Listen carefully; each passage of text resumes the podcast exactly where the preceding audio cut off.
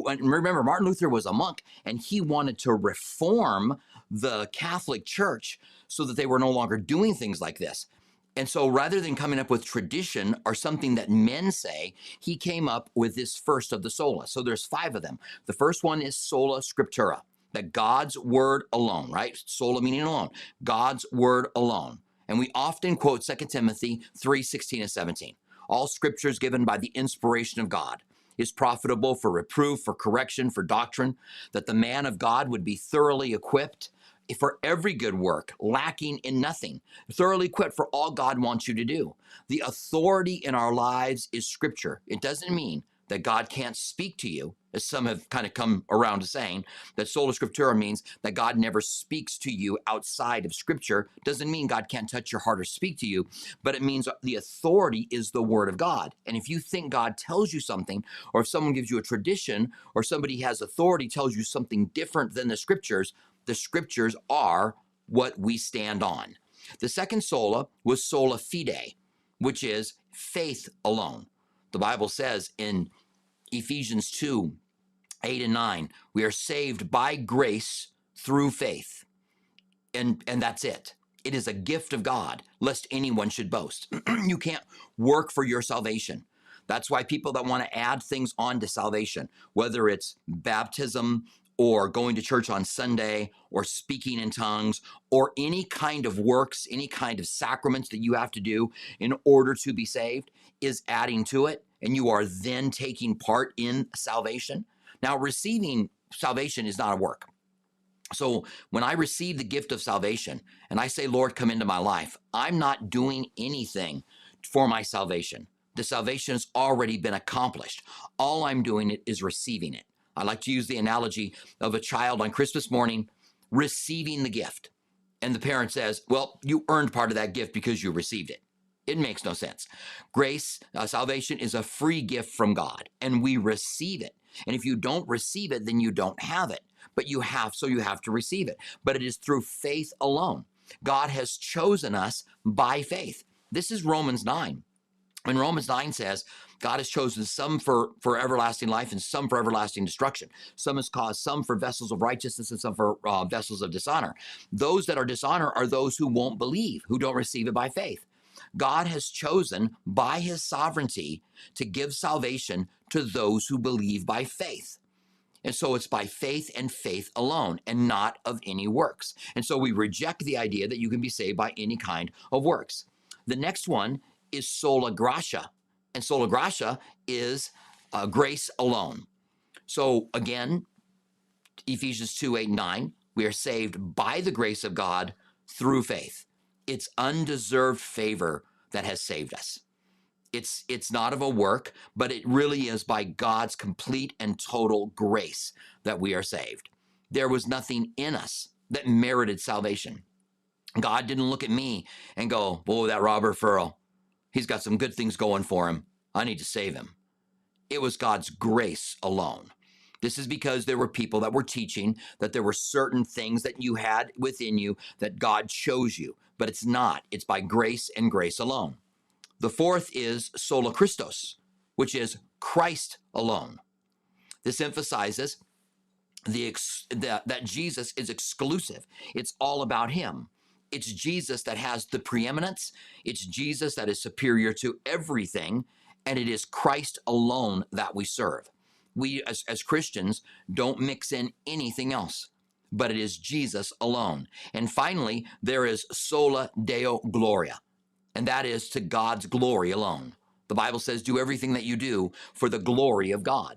The Bible says don't do anything out of selfish ambition and put others people's interest above your own interest. So that eh, the, the motive for everything that I do, if it's a pure godly motive, is going to be for the glory of God. That God would be exalted, that God would be lifted up, that he would be the one who was glorified. So that's the five solas came out of the Reformation. Uh, I think the the entire church has has embraced this.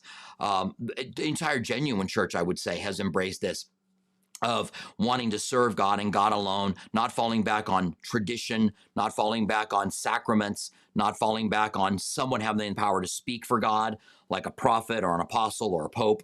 Um, but these five things sola scriptura, sola uh, fide, uh, so the, the Bible alone, faith alone, uh, Christ alone, grace alone, and the glory of God alone. All right. So appreciate you guys. Uh, good to see you here as you are uh, logging on and uh, as you have logged on. Well, that's not working. I love days that there's just technical difficulties. They're my favorite. All right. So again, good to see you guys. Good to have you here. If you're joining us for the very first time, good to have you here. Uh, we you can ask your question by writing the word question in front of your question and then reread it a couple of times make sure that it makes sense and then go ahead and submit your question um, once again it looks like well yeah there's a facebook uh, carl good to see you joining us on facebook i'm having a little bit of struggles uh, difficulties with um, with facebook uh, so it looks like almost everybody's from uh, YouTube now. All right. So uh, we'll get this thing figured out eventually. Um, yeah, fact check these hands. We would love to pray for your mom. So fact check these hands says, um, can I? Uh, can I please ask for prayer for my mom who had to go to the hospital on Thanksgiving? They finally transferred her to a bigger hospital today to have surgery. Not sure when it will be. All right. Thanks. Uh, fact check these hands, Lord. May you bless fact check these hands, mom. Uh, what may you touch her, heal her, whatever is wrong with her, Lord, give the doctors wisdom. Um, let there be something supernatural. Let the doctors stand back and go, wow, I can't believe what's happening. And we ask you this in the name of Jesus. Amen. All right. So thank you very much. Um, Yes. Uh, Kimber, uh, Kimberly asked number one is scripture alone. Number two is faith alone. If you're taking them down, Kimberly, I'll give them to you again. Number three is grace alone, which is sola gratia. Number four is sola Christus, Christ alone. And number five is sola de gloria, uh, to, to the glory of God alone. All right. So that's how it would be said to the glory of God alone. All right. So uh, we have a question here from Susan. Susan, good to have you here. Susan says, uh, Jeff thought he was saved. Life got hard.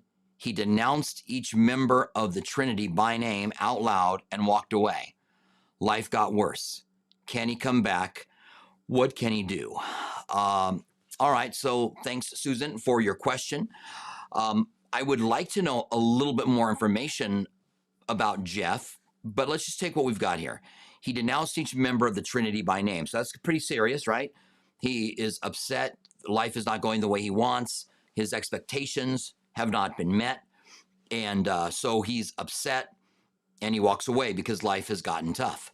First of all, I would say for Jeff is that we are, Jesus said, pick up your cross and follow me, which means that we're going to take something we don't want to have happen, something that we don't want to carry, and we're going to follow him this idea of Jesus as a self help Jesus that is taught by not only the faith movement, the prosperity movement teaches a self help Jesus, but really you can find it in pulpits all across America.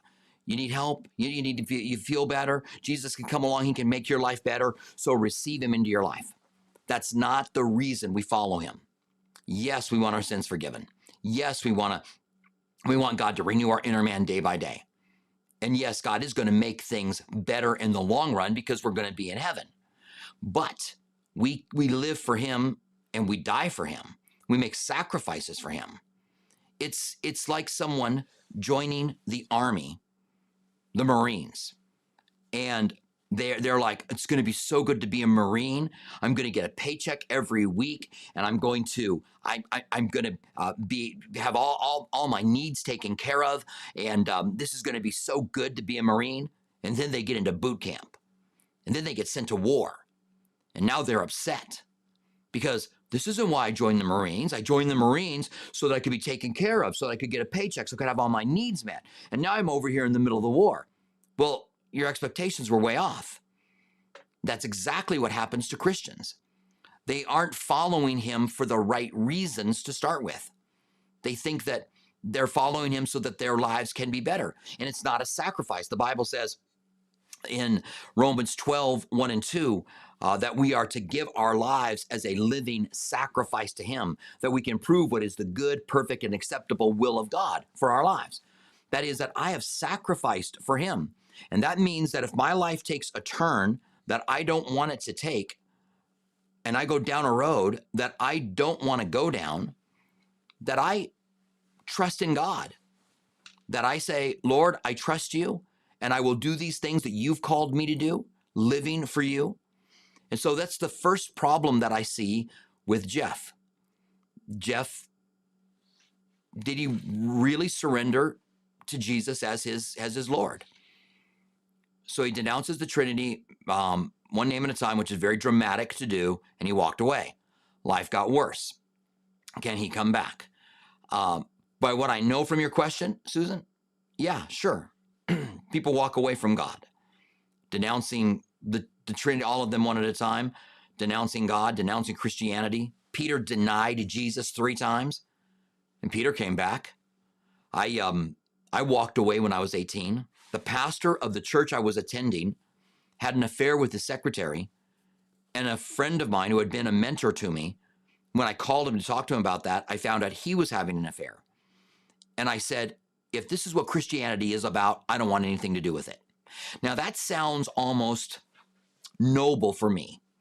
That when I saw this horrible thing happening in the pulpit and, and a mentor of mine, that I said, I don't want to have anything to do with Christianity.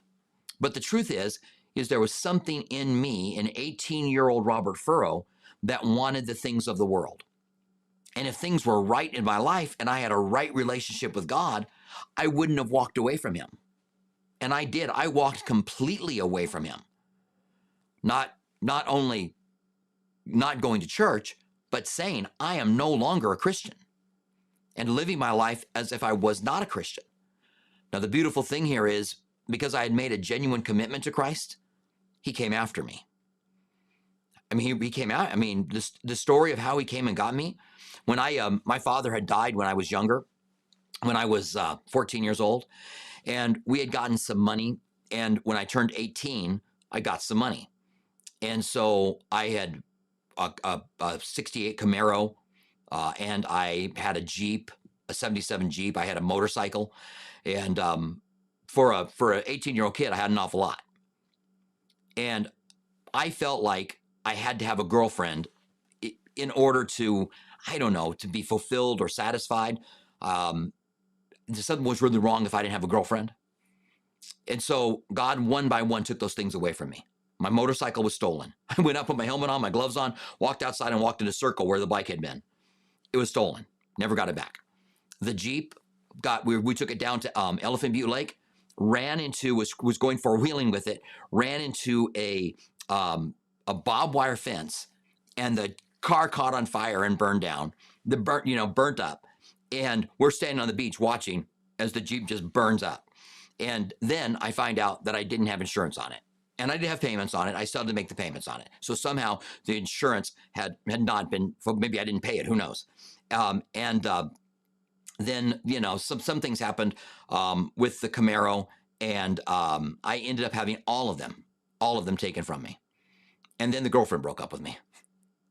And she didn't want me. She broke up with me at her house, so she didn't want me there anymore. So she said, just take my car. I'll get it from you later. And so I, I had lost my driver's license even during that time. I got so many tickets in my 68 Camaro that I lost my driver's license. So I'm driving home. I don't have a driver's license. I don't have a girlfriend. I, I, I can't, I do still have the Camaro, but I can't drive it. And, and I turn on the radio and there's a song on by Chuck Girard, uh, and the lead singer of Love Song called Little Pilgrim. It says, and, and I thought while I was driving home, I'm going to listen to the Christian station, K Love or K Light. Um, and um, I turned it over to 88.3, and this is in Albuquerque. And as I'm driving home, this song comes on Little Pilgrim, walking down the road of life. Can't you see that there are many others who are just like you? So you take a little turn to the left to see what that road has to offer you, but you've got to make it back to the main road anyhow, and you've got all that lost time to make up for. And I listened to it and I said, That's me. I've taken a turn to the left. And, and the very last line of the song says that, and it's a sad thing. Well, the one, it says a sad thing to realize you're all alone. And then at the very end of the song, it says, It's a glad thing when you realize you're not alone anymore. I went home, I crawled in bed, and I still remember looking up at the, the trailer. My mom, I lived with my mom in a trailer. I remember looking up at the top of the trailer with those little buttons that were in it and saying to God, okay, no longer what I want, but whatever you want. And it took a little while, but God brought me back. It wasn't like God let it happen right away. It wasn't until a couple weeks later when I was in a, a little strange charismatic church that God said, It's time for you to come home. I was seeking him, but he said, It's time for you to come home. And I ugly cried in that little church. This was a charismatic church. Uh, there are all kinds of things going on. One of them was me ugly crying as I came back to Christ. And so, if I can do it at that point, Jeff can do it here. Now, does Jeff want to do it? That's the question. All he's got to do is come back, like the prodigal son that realized my father feeds his servants better than this. I'll go home and be a servant to my dad. But his dad saw him, ran to him. And it's been pointed out the only time that God runs in scripture, you ever see him running in scripture, is when he's running to a prodigal, embraces him, puts a robe on his back and a ring on his finger, and says, Kill the fatted calf, for my son who was dead is now alive. And so God wants those who are away from him to return to him, and he can come back. The question is, will he do it? He's got he's got to respond. God's drawing him. He's got to respond. But this time, know that the commitment to follow Christ is the commitment to say, I'll, I'll, die for you, die for you, I'll live for you. I'm no longer living my life for me. Paul said in Galatians, I have been crucified with Christ. It is no longer I that live, but it's Christ who lives in me. When God p- called Paul, he said to Paul, I have many things for you to suffer. That's how he called him.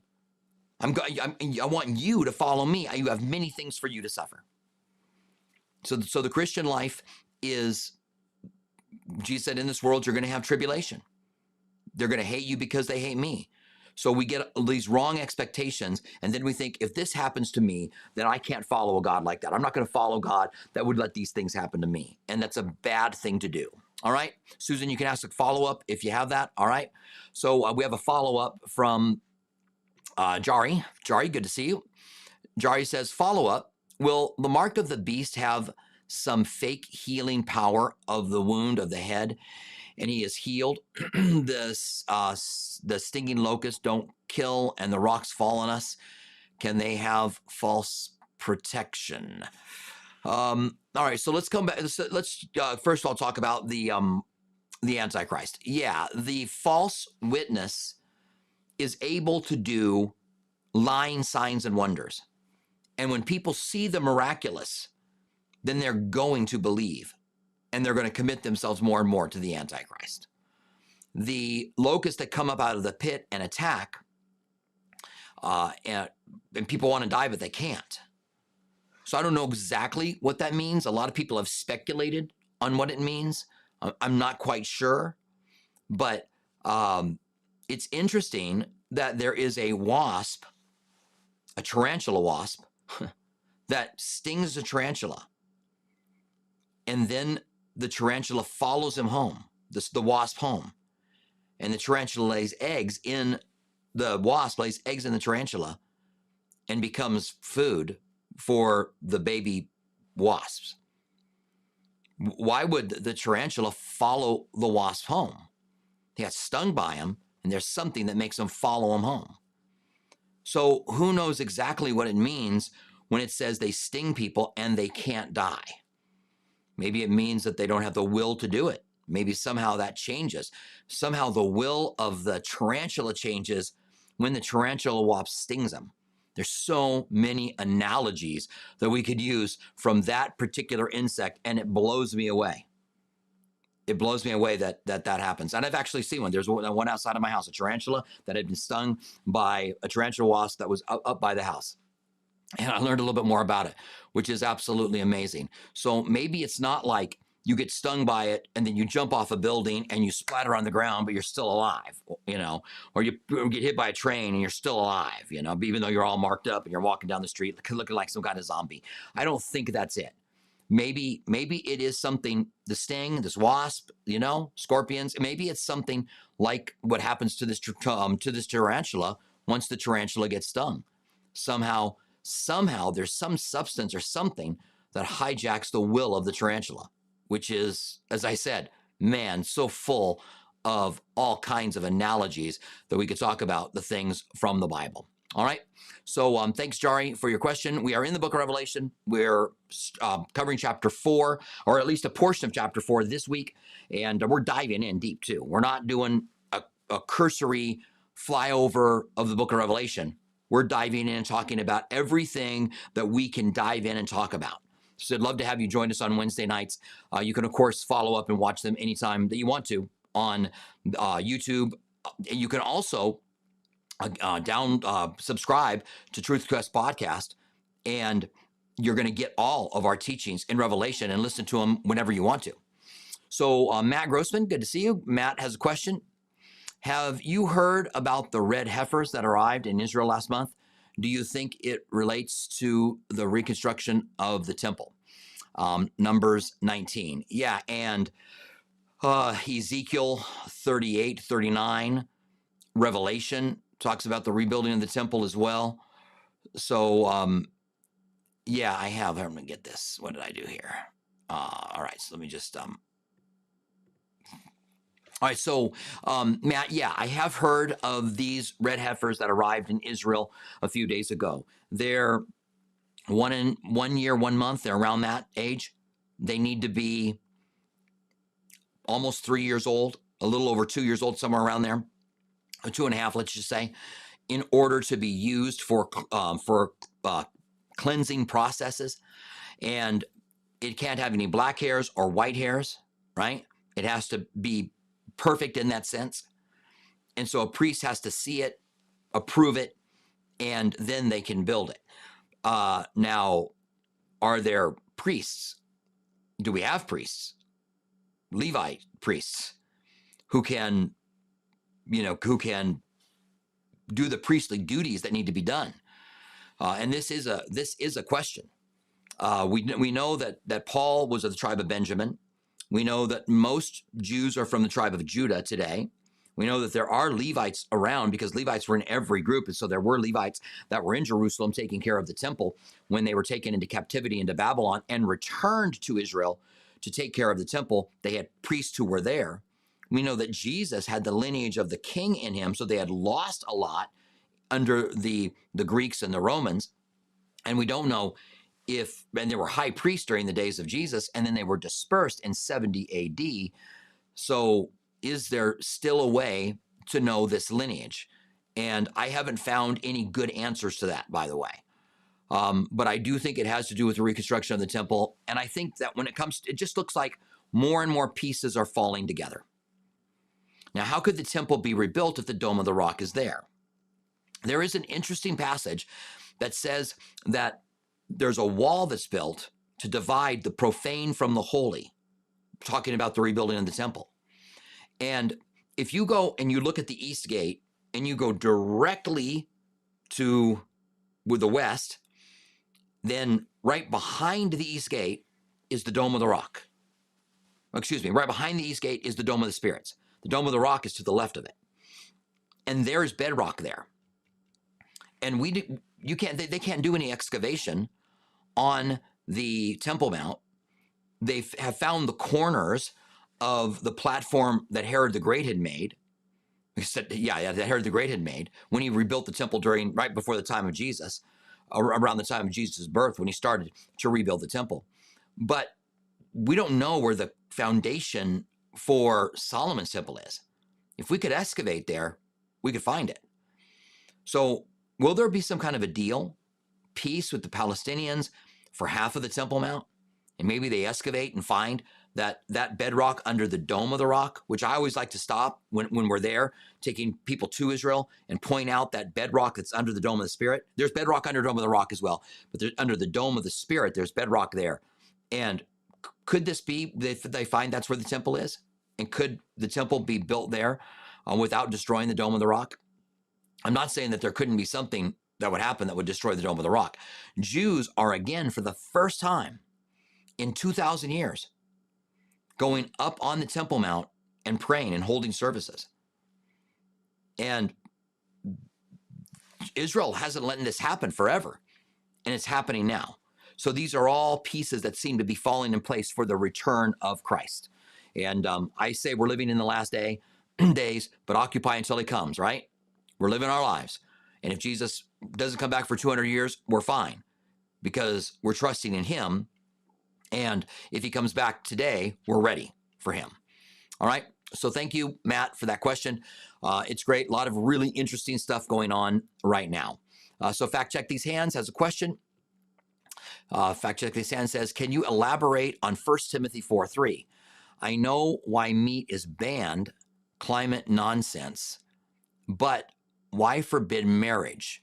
Do you see this happening before or after the rapture? All right, let's just take some time to look this up. So, this is a section of scripture where it's talking about uh, really what people are like in the last days, right? Um, let me just let me pull this up on for you, see if it's working. There you go. All right. So it's talking about the way people are in the last days.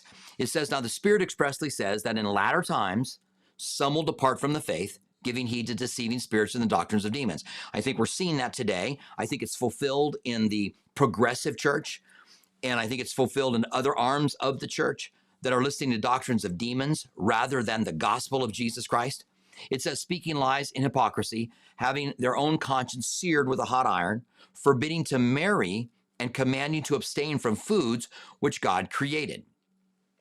Uh, so let me just talk about this forbidding to marry here for a moment, because I think that's kind of the heart of your of your question here. All right. Um, so in early Christianity, there was this thought that all sex was bad. And so there was this teaching that got traction that to abstain, that that was holy, to abstain. And it's one of the reasons that Paul in 1 Corinthians 7 says, Don't withhold yourself from one another. For your body is not your own, but hers, and her body is yours.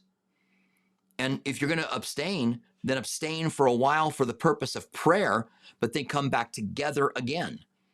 And he talks about, you know, he, uh, yeah, he just talks about the um, the concept of sex being a good thing. That's not a bad thing. God created it. But there were people who were teaching that. And so when I read that, that's what I think of, okay? So Satan was probably not going to come up with new things. And you can imagine how this hurt Christianity. False, false teachings always do. You can imagine how it hurt Christianity in the early days. Some a woman who becomes a Christian who's married to a Roman, and all of a sudden she says to him, "Well, I can't have sex with you anymore. It's sinful. It's bad."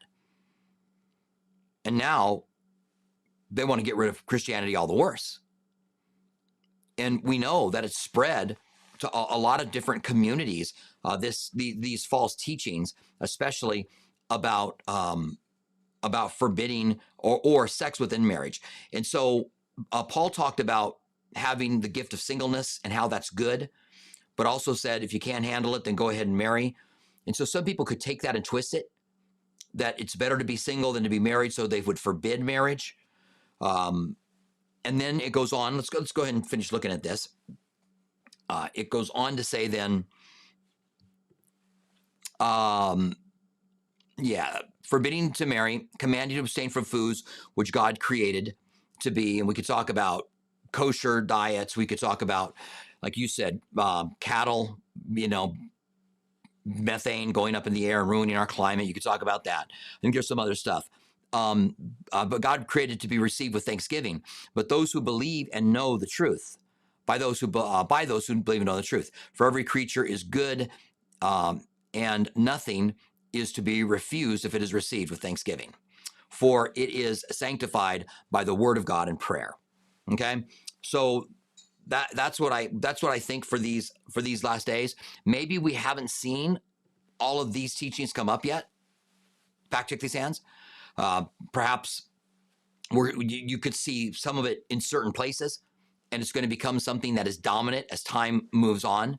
And um, certainly it's it's it's the latter times, right? So it says in the text that it's the latter times. All right. So uh, hopefully that's helpful. And um, if uh, if you have follow up, let me know. So we have a follow up from Jari. Jari, this better be a follow up, not a new question. Follow up. What happens to our clothes if not a trace of us is left behind, as you said Wednesday? Will they be uh, disregarded for new garments or transformed into new garments? So Jari's talking about on Wednesday night, we were talking about where the rapture of the church is in the book of Revelation. And I talked about how it's part of a, a larger, something larger called the resurrection. And that when people tell me, I don't believe in the rapture, it drives me crazy because you're telling me at that point you don't understand what the Bible says about the rapture. Because the rapture is part of the resurrection. Think about how many people are in Christ that he's going to resurrect. And the word Christ is Messiah, is the, is the Greek word for the Hebrew word Messiah. Think about how many people are going to be resurrected. And then what are you going to do with those who are alive and remain? And if you are post trib, mid trib, pre trib, amillennial, post millennial, um, the only one that doesn't fit this is preterists because they believe the resurrection has already happened. Full preterists. And how you can even be a full preterist, I don't understand.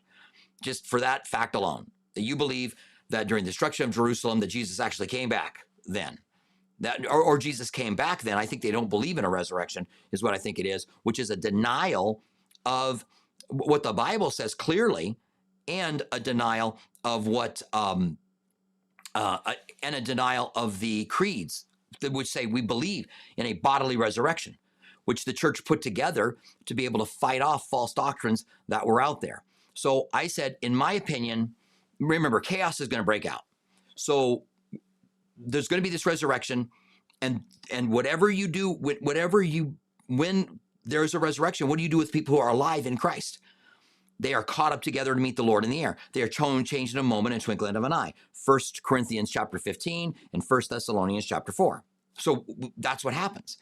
So when someone says, I don't believe in the rapture, um, first of all, are you Jehovah Witness? Because they don't believe in the rapture.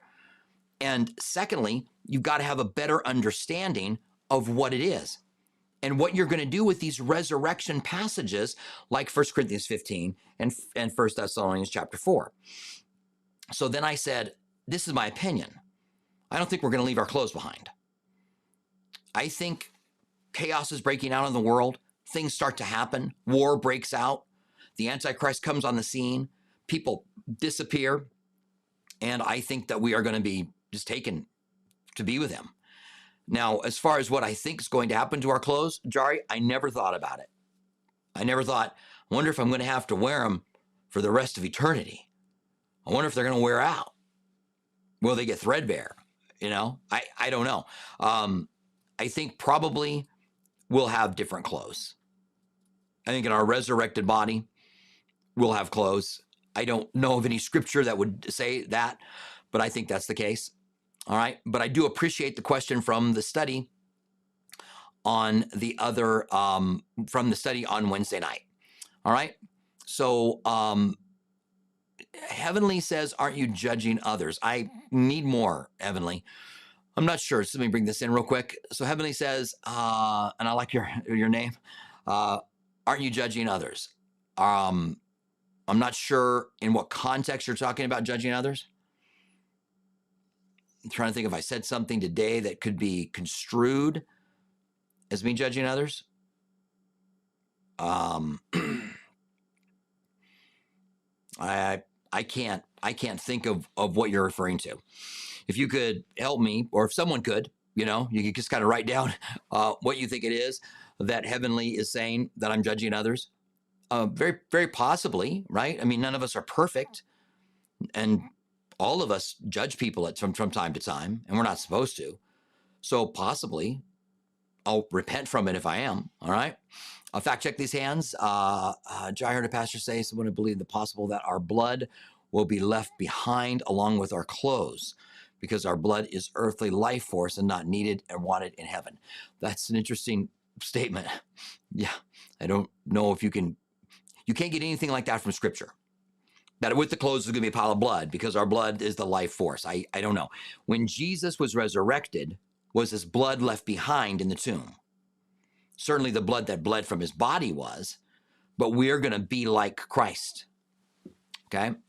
Um, and so I'm not sure that we can say those things. It's it's interesting to me on I I am if I speculate as a pastor, I speculate I let, let people know this is my opinion and and I'm just speculating here because I hear too many people preaching their opinions as if they are fact when they really haven't done their research on it. They, they really don't know whether or not it can stand up to scrutiny.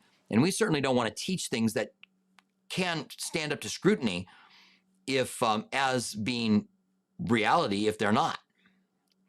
All right. So um, thank you very much. I appreciate that. Uh, let's see. Uh, if you are visiting with us for the first time, really glad that you're here. Hope you're blessed. Hope that God really speaks to you. Uh, if you have a question, write the word question or question mark in front of it, and then go ahead and write out your question. Reread it a couple of times, make sure it makes sense. Make sure it's got enough information in it so I know you really what you're talking about. Uh, adding your references that you have, we can t- take time to look them up and see uh, what they are. All right.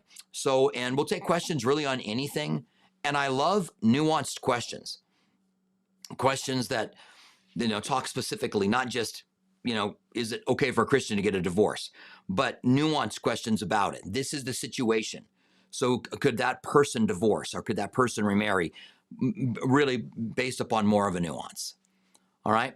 Uh, so we have another follow up from Jari. Uh, Jari says, uh, follow up, Pastor Robert. Um, comment watched some of the time end times movies.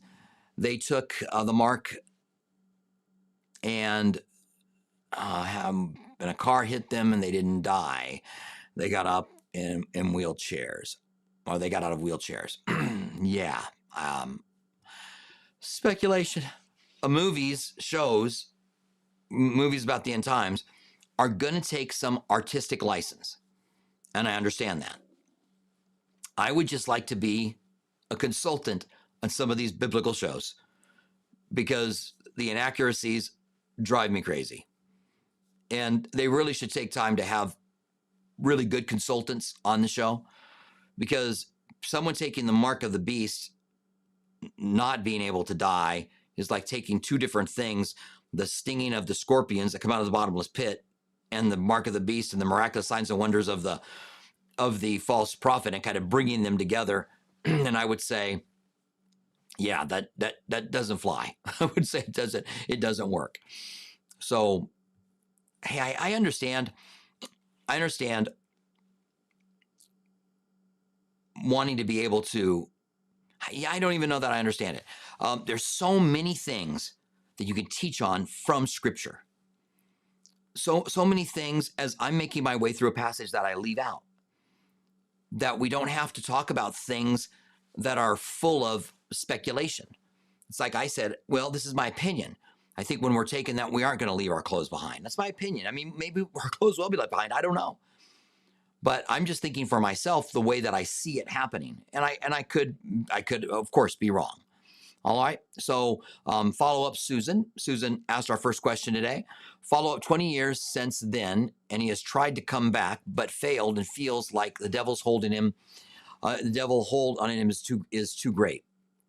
Also same guy said that god has to change me. All right let's take these one at a time. All right susan so this is Jeff who walked away from God, denounced the Holy Spirit, denounced the Son, denounced the Father because life had gotten bad. Then it got worse, and he wants to come back now. But he says he's tried, and it hasn't happened. The devil's hold on him is too great. Um, Jeff has the responsibility. He has to come back to Christ he will face eternity without him. Things will get worse. There will be a judgment. Things will get worse than where he's at now. And so when he says the devil's hold on me is too great, well, there are people all the time that break the devil's hold. And the Bible says, no temptation has overtaken you that's not common to man. So what Jeff is going through is not any different than what the rest of us go through. So when someone says, I'm a special case, the devil's got a hold on me. I can't break this. Well, that could be said of all of us. But we come and put our trust in Christ, and Christ is the one who does the work in our lives. He's the one that changes us. When I'm when I'm talking to someone like this, Susan, that when you start bringing certain things up, they're like, I tried that and it's just too much for me and I can't, you know, and they've got all of these things. I begin to get the idea that they're not really all that serious about wanting to come back to Christ. And I'm not judging Heavenly, all right? I'm not judging uh, him. I'm simply saying I, I start to get the idea because there's so much that they throw up to put in the way of them coming back. I often wonder why, why are you talking to me? Because if you want to come back, I can tell you that. I can tell you what needs to happen. You have to humble yourself. You have to believe what Jesus said. And, and God will forgive you of your sins and bring you back. It doesn't mean you'll be perfect. It doesn't mean your struggles will go away, but you have to do that. So the devil's hold is not too great on anyone that they cannot come to Christ. For anyone who believes, and God desires that all would be saved and all would come to the knowledge of the truth.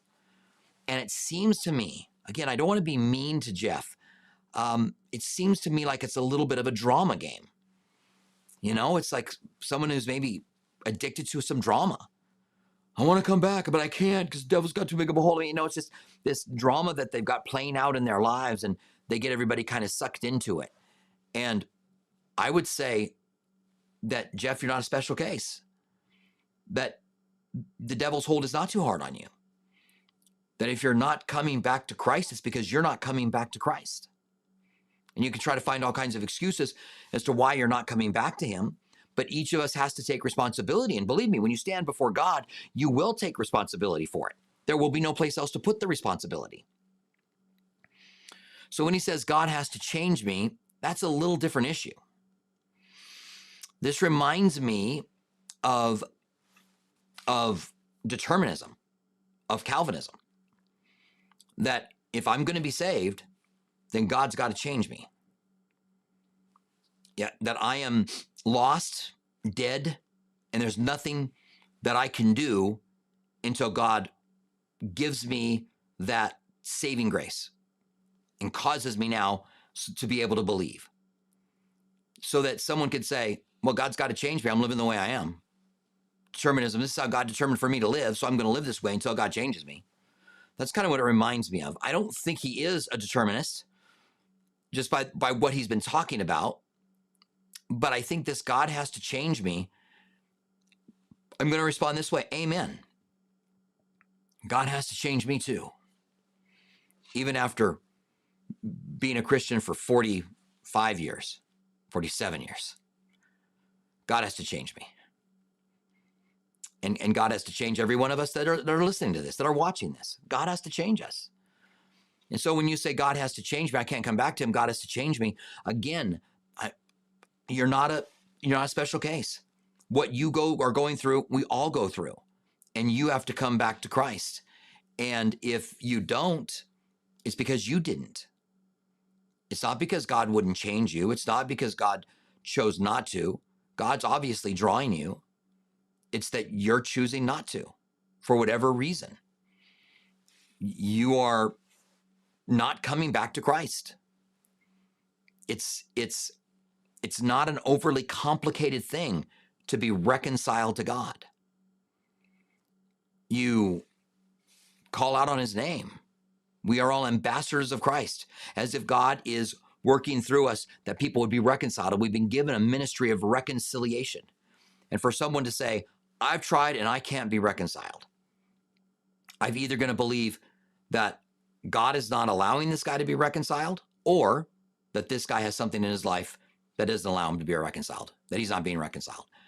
And I will say, God desires all to be saved and all to come to the knowledge of the truth. So the saving grace is available for Jeff just as much as it, as it is anyone else. All right, Susan. So um, I know it's difficult, uh, really dealing with that, but um, um, we'll be. Uh, let's uh, let's pray for let's pray for Jeff. Let's pray for him now. Father, we lift up Jeff to you. We pray for him. We pray, Lord, that whatever lies the enemy's telling him that he's believing, or whatever he's feeling that he can't come back to you, we pray that your Holy Spirit would draw him and speak to him and show him the tremendous love and that there's no sin that's too great that cannot be forgiven.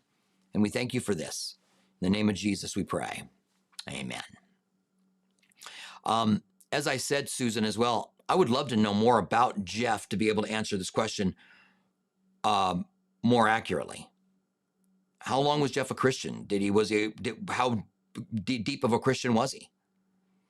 Was he shallow? Did he really serve God for a long time? Was it a long time that he served him? Was it a year? Um, I, I, would love to know those questions, and, and it might change the way that I respond to some of this if I knew a little bit more. That's what kind of makes you know there are there, there are great things about Q and A's like this. Um, for one thing, it helps me as a teacher to see where people are and the kind of things that I need to be clarifying. The, doing these Q and A's now for a couple of years has made me come back and go, I really need to lay more foundations for what I'm saying because a, a lot of stuff I'm saying needs the foundations, and that's helpful. But also seeing you guys grow as well is just awesome as we take time uh, to really look into the Word of God, um, which is our only authority, right? Uh, okay, so let me bring fact check these hands in. We prayed for her mom, uh, your mom earlier. Fact check these hands. My dad just called, said the surgeon just came and said my mom won't need surgery. She needs it, but can't wait. Um, let's see, said my mom likely won't need urgent surgery. All right, she needs it, but it can wait. Okay, good. Thanks so much for praying. You're welcome, and we'll continue to pray for her, okay? So glad we could be here during that time of needing that. All right? Yeah, we, we just prayed for Jeff Susan, and we'll pray for him again. Um, that God might soften his heart and soul, save his soul, marriage, and family. Um, yeah, if um, you know, a couple more things. I mean, if again, if you know how long he was a Christian before and um, how much he knew. All right. Um, let's see. Yeah, Jari, some do teach that. all right.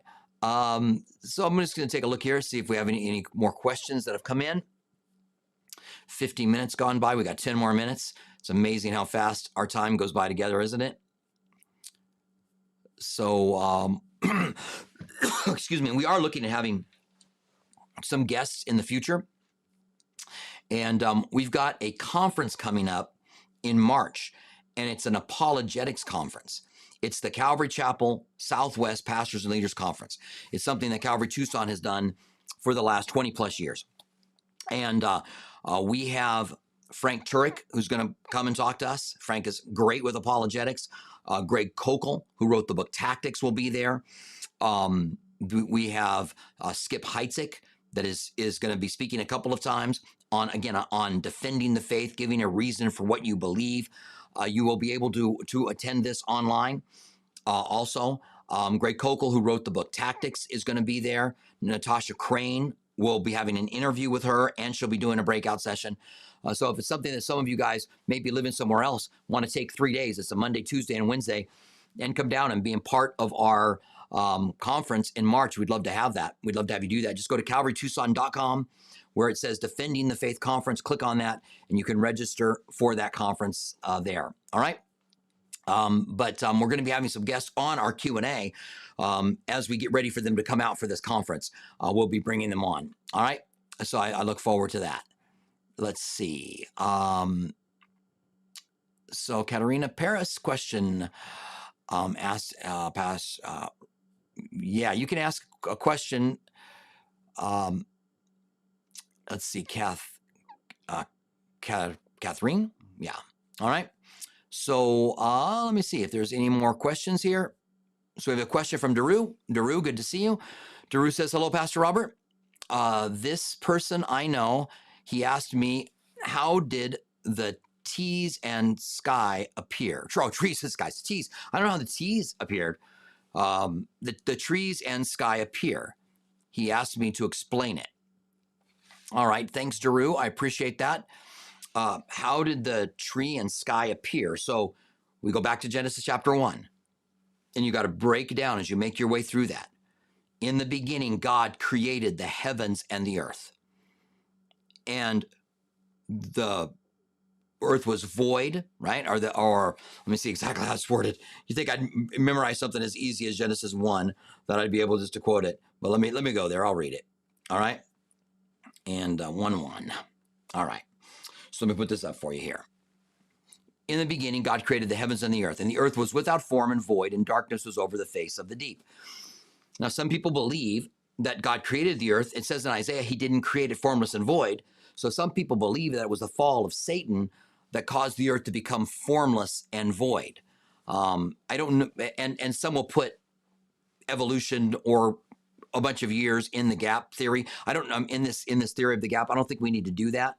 But the earth is without form and void, and darkness was on the face of the earth, and the Spirit of God was hovering over the face of the waters. Then God said, Let there be light. And there was light. So you need light in order to see the sky. Because it's it's it's blue because of the way the sun moves through the spectrums of, of light going through the air, causes what we see when we look up into the sky to be light. And God saw the light that it was good, and God divided the uh, light from the darkness, and God called the light day, and the darkness he called night. So there was evening and morning and the next day. And then it goes on to talk about God creating all of these things, right? And the days that he created them. So, Daru, what I would do if I were you would be just to sit down with him and go through Genesis chapter one. I think you could take time to read it beforehand, get a good grasp on what day the vegetation and trees were created, uh, talk about how light was created, and there you get an idea of how sky came into being and trees came into being as God created all of these things. All right. So thank you, um, Daru. I appreciate that. Hopefully that's helpful. And if you have more questions about it, then I'd, I'd love to be able to get them. We have a question from Tim. Uh, Tim, good to see you. Uh, good to have you here. Uh, so Tim says, "Hi, Pastor Robert. In Psalms 27:13, do you think the land of the living refers to the world or does it refer to heaven? All right, let's just take a look. I'm going to pull it up for you. We're going to go to Psalms 27. Uh, let me get there. Psalms 27 and verse 13. Let's start in verse 12, all right? So let me go ahead and put this up on the screen for you. We'll take a look at it. And so you're asking whether the land of the living refers to the world or does it refer to heaven? All right, let's see if we can get this figured out. All right, so we're going to start in verse 12. Do not deliver me to the will of my adversaries, for false witnesses have risen against me, and such as breath of violence. I would have lost heart unless I believed that I would see the goodness of the Lord in the land of the living. All right. So thank you for that question, Tim. I appreciate that. Um, what a great psalm, too, by the way, right? That he's having trouble with someone, but and he would have lost heart in, unless he put his trust in God. That he would see uh, his, uh, he would see the goodness of the Lord in the land of the living. I think the land of the living there refers to the earth. I don't see any reason why we would make it heaven wait on the Lord, be of good courage, and he will strengthen you. It goes on to say, wait, I say, on the Lord. Um, yeah, great psalm. It would be the land of the living is the land of the living here. It's not talking about heaven. He's talking about here I am, and I've seen God here, and, and uh, I'm waiting on him, and um, that I would I would have lost heart unless I believed in him, that I would see the goodness of the Lord in the land of the living. So yeah, it's it's the earth. It's here. Uh, there's no reason in the text, and that's what we would want to look at. You want to look at the text and see does the text have anything that might refer to living eternally? He's talking about the land of the living. Here we are now, we're living, and we put our trust in God that we can see his goodness here in the land of the living. It's a great psalm. Thank you, Tim. I appreciate your question. Uh, we have a service tonight.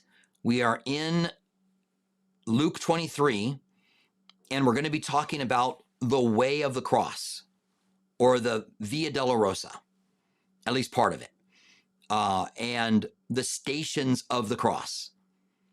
In the 1600s, the Catholic Church came up with 14 stations of the cross. Eight of them are biblical, the other ones are not. And so the way of the cross at a church, you would set stations up if, that would represent each one of these events that they're talking about. Um, as Jesus carried his cross down the Via Dolorosa and different things happened to him. And so um, churches will set these up in them and then they'll stop at each station, contemplate and pray and meditate on what happened there with Jesus, remembering what was done.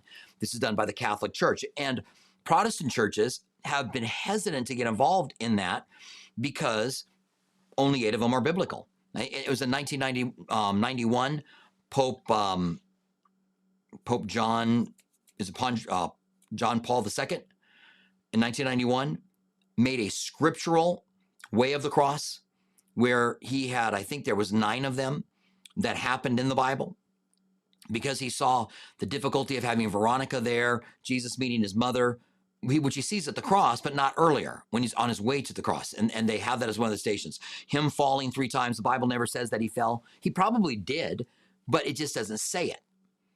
And so we want to be biblical. So tonight, I've come up with the way of the cross from the pavement of condemnation by Pilate till Jesus gets to Golgotha and the things that happen to him in between that. And I'm calling it the biblical way of the cross. And I have seven stations that we're going to stop and contemplate and, and see what they speak to us of things that happened to Jesus in that time. So we're in between him being condemned by Pilate and on the cross, and there are some things that happen in between. And we're going to be talking about that tonight. So if you would like to join us, you can join us uh, in person or you can uh, join us uh, uh, live, all right, if you're here in Tucson.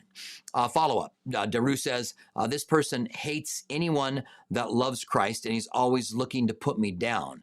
Is there a situation, should I just stay, in this situation, should I just stay silent? Y- yeah. Okay, so Daru, Jesus said not to cast your pearls before swine because they're not going to appreciate what the pearls are. And so if he's mockingly saying, How did the sky appear and how did the trees appear? They just appeared. And he's mocking because he hates anything to do with God. You're trying to explain something that is precious, that's pearls, and you're casting them before swine who are going to trample them. That, that isn't going to to to appreciate the things that you're sharing. So yes, I would say don't be baited by him and might respond with, "Listen, if you're really serious, I would love to talk with you, but I don't think you are. I think you're just looking for some kind of an argument, so I don't think you've really um, made you know that kind of commitment. So yeah, I think you should keep quiet. All right. So we get to we'll take one more here from Amanda, and for the rest of the questions that we have here, I'll take a look at them for the beginning of our Q and A on uh, this coming up Wednesday night before we're in Revelation chapter 4, the heavenly visions. All right. So we have a question from Amanda. Amanda says, um, in Revelation, Pastor Furrow, who do you think will hear the trumpets? Some people say only the Christians will hear the trumpets. So, Amanda, I'm not sure that I've thought of them that way. Um, so we I believe that the Christians will be in heaven and there will be believers on the earth at that time that are what we would call tribulation saints. They came to Christ after the resurrection and the rapture took place. And when the trumpets are sounded, are they something that's only heard in heaven? Are they something that's heard all around the earth? Does every person hear it? Does every person, does only Christians hear it? Um, I um, it's not going to be that long, and we're going to be looking at the trumpets. And so we will take a look at this, Amanda, and see if there's anything that could give us a clue as we get near that section that who would be hearing these trumpets and what would be coming from it. Okay. Um, I would say hearing the trumpets isn't as important as what happens as these trumpet judgments go forth. Remember, there's seven seal judgments. This is seal like you tear a seal on a scroll, not like seal or or or that kind of seal, but the seal you tear a scroll, right? And there's seven of those seals which breaks the scroll loose. Then there's seven trumpet judgments. So there's seal judgments, trumpet judgments, and then bowl judgments, and they get progressively worse as things go along. So I don't know that the trumpet is for people to hear or the trumpet to release those particular judgments. All right. So it's good to spend some time with you guys. Great questions today. Love you. Stay close to Christ. Keep seeking Him. Uh, don't forget to pray for Fact Check These Hands Mother and to pray for Jeff. All right, because Jeff's going through a, a, particular struggle, and the enemy is probably blinding his eyes, and and and he is under attack. And um, You just got to pray that he would really see that the salvation is offered to everyone. So pray for him, all right? Uh, so I'll see you guys here in a little while. We have a service in exactly an hour. You can go to calvarytucson.com to watch it, or you can come out and join us. East Campus at 6 o'clock, West Campus at 7.15. No, today's uh, today's Saturday. East Campus at six o'clock. No seven fifteen at the West Campus. All right, uh, that will be tomorrow morning. All right. So again, love you guys. Uh, be blessed. Uh, follow close to Jesus. Keep your eyes on Him. All right, and the Lord truly bless you. Uh, see you guys later on. I'm out.